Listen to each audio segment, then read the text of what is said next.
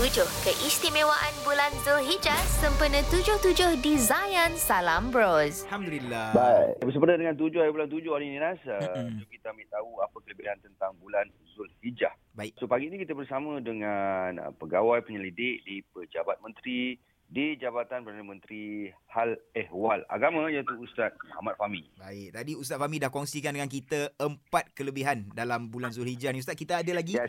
Tiga lagi Ustaz. tiga lagi kelebihan nak menggenapkan tujuh kelebihan Zulhijjah. Ya. Yang kelimanya adalah bulan Zulhijjah uh, bulan yang disifatkan 10 hari terawal tu amalan soleh di dalamnya lebih Allah suka berbanding hari-hari yang lain. Wow. Nabi sallallahu alaihi wasallam sebut uh, ma min ayyamin al-amalu salih fiha ahabbu ila Allah min hadhihi al-ayyam.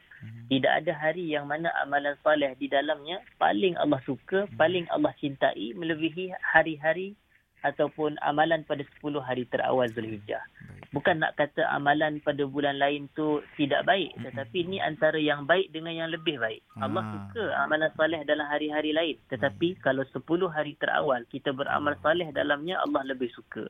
Okey, ini yang kelima. Hmm. Lalu uh, kita kata amalan soleh ni adalah secara general. Nabi Hmm. tidak spesifikkan apa-apa amalan soleh. Baik. Jadi kalau orang tu Mhm. nak puasa ke, Mm-mm. dia nak salat sunat ke, dia nak perbanyak zikrullah ke, nak banyak baca Quran, semuanya termasuk dalam amal soleh, maka yang ni digalakkan.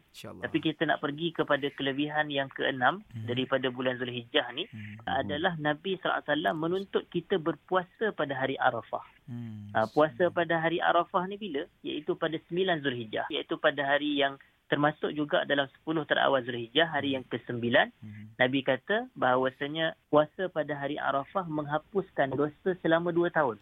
Qiyamu yaumi Hmm. Arafah ahtasibu ala Allah yukaffira sanata allati qablahu wa sanata allati ba'dah. Hmm. Maknanya dosa tahun lepas, dosa akan datang, Allah akan ampunkan sekiranya Oh. kita melakukan uh, puasa pada hari Arafah. Kita puasa sehari je, Allah ampun puasa dua tahun. Ni fadilat besar sebenarnya. Allah ampunkan dosa sebanyak dua tahun. Iaitu dosa Hmm. kecil lah. Dan, dan yang terakhir kita boleh sebut, uh, fadilat Zulhijjah ni adalah terkait juga dengan hari yang ke-9 Zulhijjah ni. Iaitu Nabi kita SAW mengatakan, uh, khairul du'ai du'a yaumi Arafah. Sebaik-baik doa adalah doa pada hari Arafah.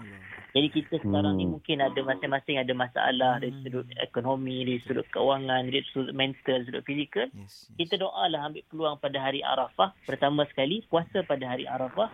Yang kedua pada hari Arafah kita perbanyakkan doa kepada Allah semoga Allah angkat musibah yang menimpa kita. Allah permudahkan segala yang sulit. Allah senangkan urusan kehidupan kita dan seumpamanya. Wallahu a'lam. Wallahu a'lam terbaiklah ustaz. Itu dia. Hai, mengemang bulu rumah rasa. Nak nak menunggukan uh, 9 hari bulan Zulhijjah ni eh. Okey. Uh, terima Ustaz. kasih banyak, Ustaz. Baik, baik. Ustaz jaga diri baik-baik ustaz. Nanti insya-Allah ada masa kita telefon lagi ustaz eh. InsyaAllah. Assalamualaikum. Assalamualaikum.